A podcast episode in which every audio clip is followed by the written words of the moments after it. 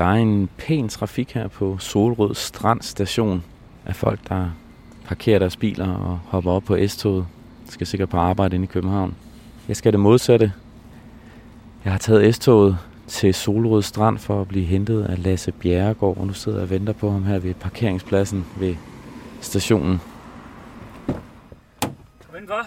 Tak. Hej. Skal jeg tage noget mundbind på? Kunne det være rart? Øh, ikke for min skyld. Du bestemmer det selv. Okay. Jeg har det bare på fra S-toget. Du lytter til Karriere på Kalundborgsk, en podcast om at arbejde i Kalundborg Kommune.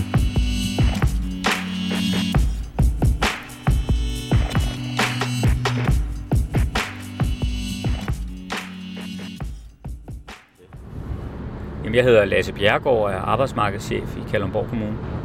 Vi sidder i din bil og er på vej på øh, dit arbejde. Det er jo faktisk en tur, du tager hver morgen, det her fra Solrød. Hvad bruger du tiden til? Jamen, enten så øh, holder jeg telefonmøder, øh, eller også så hører jeg lydbog.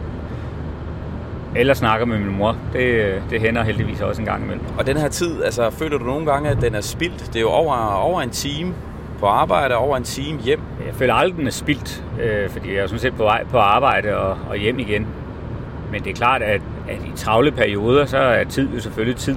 Med det sagt, så som familiefar og sådan nogle ting, så er det også et positivt rum, man kan have. At, øh, at få lidt, øh, lidt tid til sig selv, og det var mest i forhold til lydbøgerne, hvor det kan være svært at, at nå at, at læse de bøger, man gerne vil.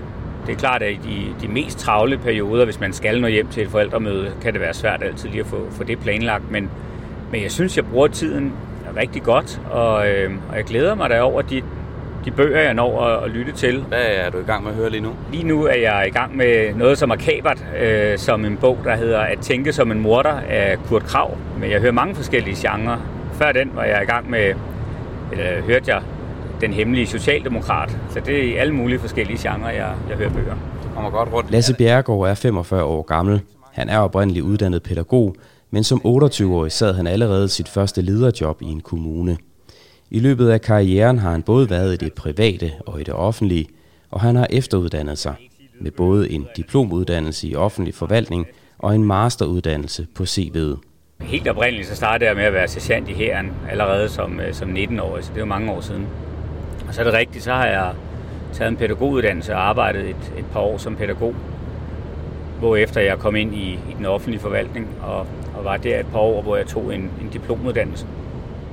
Og det var egentlig derfra, at jeg som 28-årig blev, øh, blev chef i en, en kommune før kommunesammenlægningen og, og sådan nogle ting. Så, så efterhånden er det vel ved at være en 17 år siden, at jeg var, var chef i en kommune for første gang. Du har taget nogle, nogle ekstra uddannelser undervejs. Hvad var det for nogle?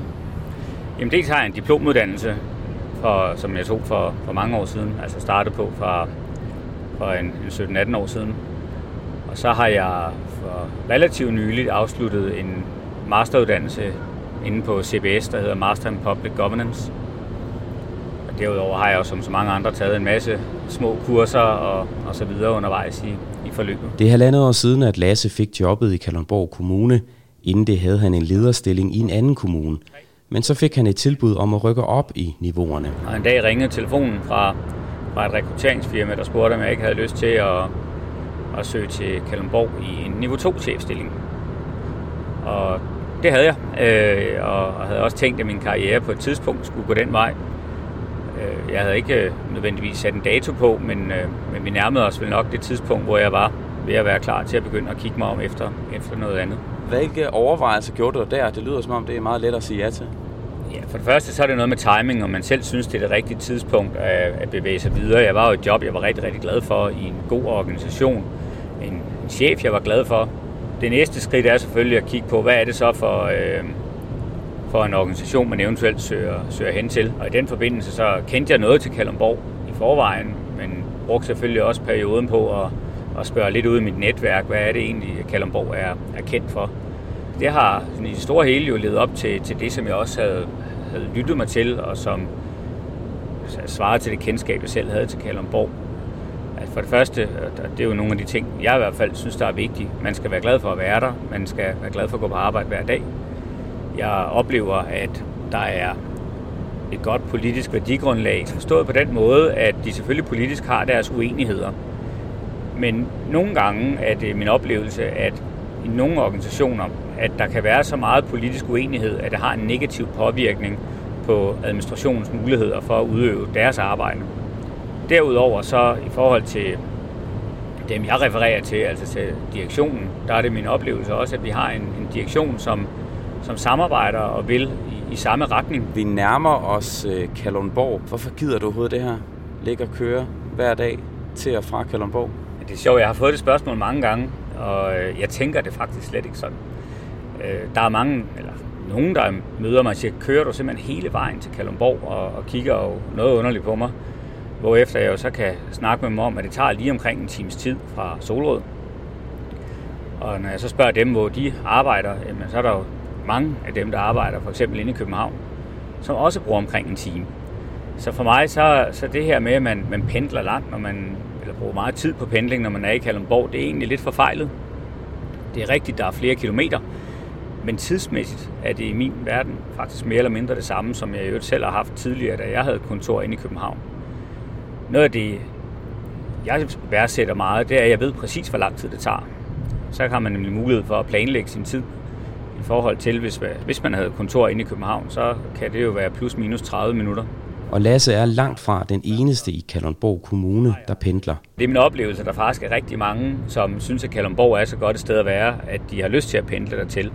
Og jeg kan jo sige, for eksempel i, øh, i min ledergruppe, der jeg har fem ledere, og der er en, der bor lokalt, og så har vi en fra Næstved og tre fra København. Så fire ud af fem, de bruger altså lige omkring en times tid til at, at komme til Kalundborg. Hvad er der galt med Kalundborg? Hvorfor, hvorfor bor du ikke bare der?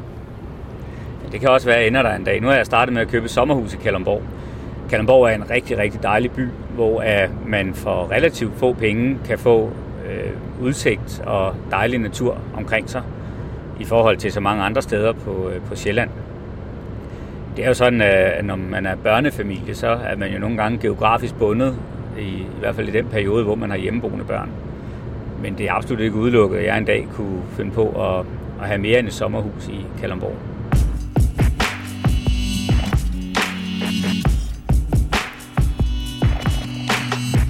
Karriere på Kalundborgsk er en podcast fra Kalundborg Kommune. Den er produceret af kontoret Jul. Musikken er fra brokeforfree.com. Jeg hedder Morten Jeppesen.